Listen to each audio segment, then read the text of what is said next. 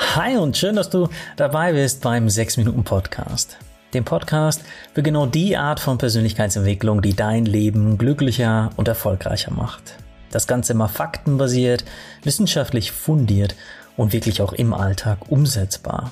Ich bin Dominik, genauer gesagt Dominik Spenst. Ich bin der Autor der 6 Minuten Journals und freue mich auf die nächsten 6 Minuten mit dir. Heute geht es um das Thema Freundschaft. Und wie so oft in diesem Podcast hält die Wissenschaft hierfür spannende Fakten bereit. Wusstest du zum Beispiel, dass wir durchschnittlich maximal 150 Beziehungen aufrechterhalten können, bevor unser Gehirn an seine kapazitätsbedingte Belastungsgrenze stößt? Das ist noch ein kleines Überbleibsel aus den Jahrmillionen, in denen alle Menschen auf diesem Planeten in Stämmen mit 50 bis 150 Personen gelebt haben. Das heißt jetzt aber nicht, dass unser Gehirn sofort zerfließt, sobald wir mehr als 150 bekannte Freunde oder Arbeitskollegen haben und mit allen eine halbwegs enge Beziehung. Ich persönlich kenne aber auch niemanden, der so viele enge Beziehungen und Freundschaften pflegt. Aber es gibt noch viel interessantere Fakten zum Thema Freundschaft, nämlich vor allen Dingen zu einer Frage, nämlich wie viel Zeit es braucht, um den Olymp der guten Freundschaft zu besteigen. Um vom Bekannten zur lockeren Freundschaft aufzusteigen, braucht es laut Forschung etwa 50 gemeinsame Stunden. 90 Stunden dauert es ungefähr, um von einer lockeren Freundschaft zu einer guten Freundschaft aufzusteigen. Mehr als 200 Stunden Qualitätszeit brauchen wir, um uns als sehr enge Freundin oder enger Freund zu qualifizieren. Und da sage ich ganz bewusst Qualitätszeit, denn für eine Freundschaft ist es natürlich noch entscheidend, dass man zum einen diese Zeit freiwillig miteinander verbringt und zum anderen natürlich auch so, dass man zusammen interagiert und nicht 200 Stunden schweigend vom Handy sitzt. Und wenn wir dann jemanden gefunden haben, den wir als Freundin, als guten Freund oder vielleicht sogar als besten Freund bezeichnen, dann haben wir sogar jemanden an unserer Seite, der uns ganz oft besser und objektiver einschätzen kann als wir uns selbst. Auch das weiß man aus der Freundschaftsforschung.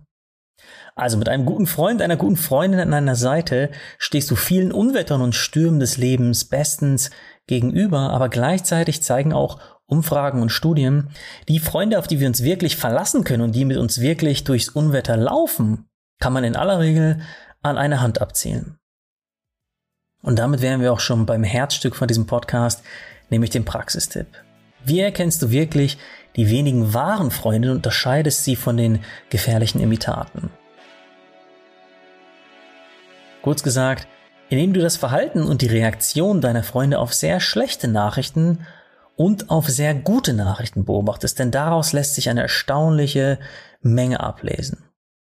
Also die erste Frage. Freuen sie sich wirklich mit dir? Sind sie wirklich mit dir traurig und lassen sich auf dich ein? Und dazu eins vorweg, es geht nicht darum, dass eine Freundin einmal schlecht oder komisch reagiert, das tut jeder von uns mal. Es geht vielmehr darum, eine Haltung auszumachen, wie deine Freunde grundsätzlich auf die Dinge reagieren, die dich im Inneren bewegen und mit welchem Gefühl sie dich zurücklassen, wenn euer Treffen endet. Wenn du mit dem Gefühl aus dem Gespräch herausgehst, dass du dich gut aufgehoben fühlst und es der Person wichtig war, wie es dir geht. Alles wunderbar.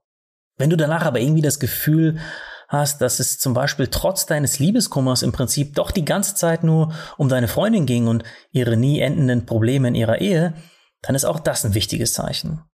Oder anders gesagt, wenn deine Sorgen, egal wie groß oder klein, in einer Freundschaft erstaunlich oft in den Hintergrund geraten und eher zu einer Art Anknüpfungspunkt werden, der zu den Problemen des anderen überleitet, dann ist die Freundschaftswaage definitiv nicht ganz im Gleichgewicht.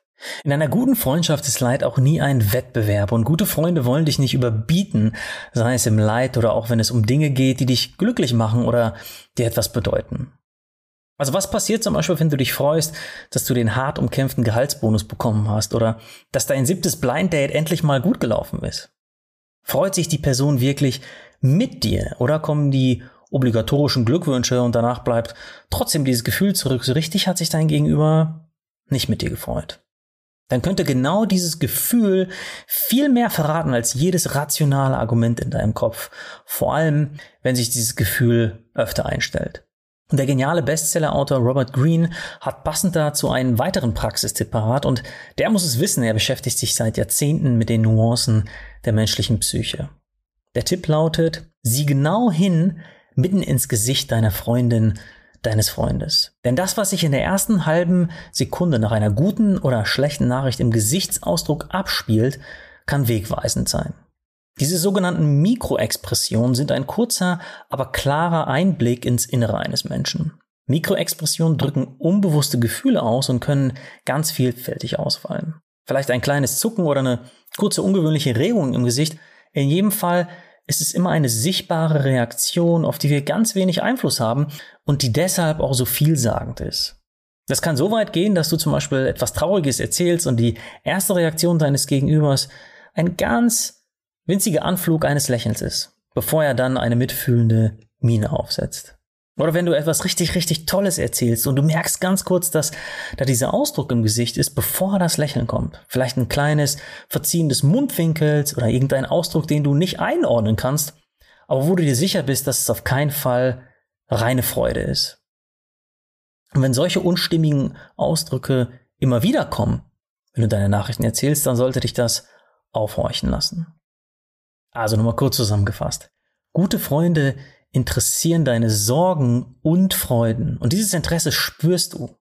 Wenn deine Themen aber erstaunlich oft in den Hintergrund geraten oder immer nur eine Art Anknüpfungspunkt für andere Themen sind, dann sieh genau hin, denn Freundschaft ist keine Einbahnstraße und auch kein Wettbewerb, wem's schlechter und wem's besser geht. Achte auf das Gefühl, das nach euren Gesprächen zurückbleibt. Und sieh ihnen zu, wie sie reagieren, denn Gesichter sprechen Bände.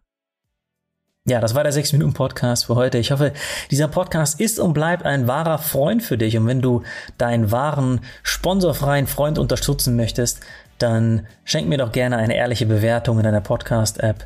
In diesem Sinne, danke an dich, danke für deine Bewertung und bis nächsten Mittwoch, wenn es wieder heißt, hör dich glücklich.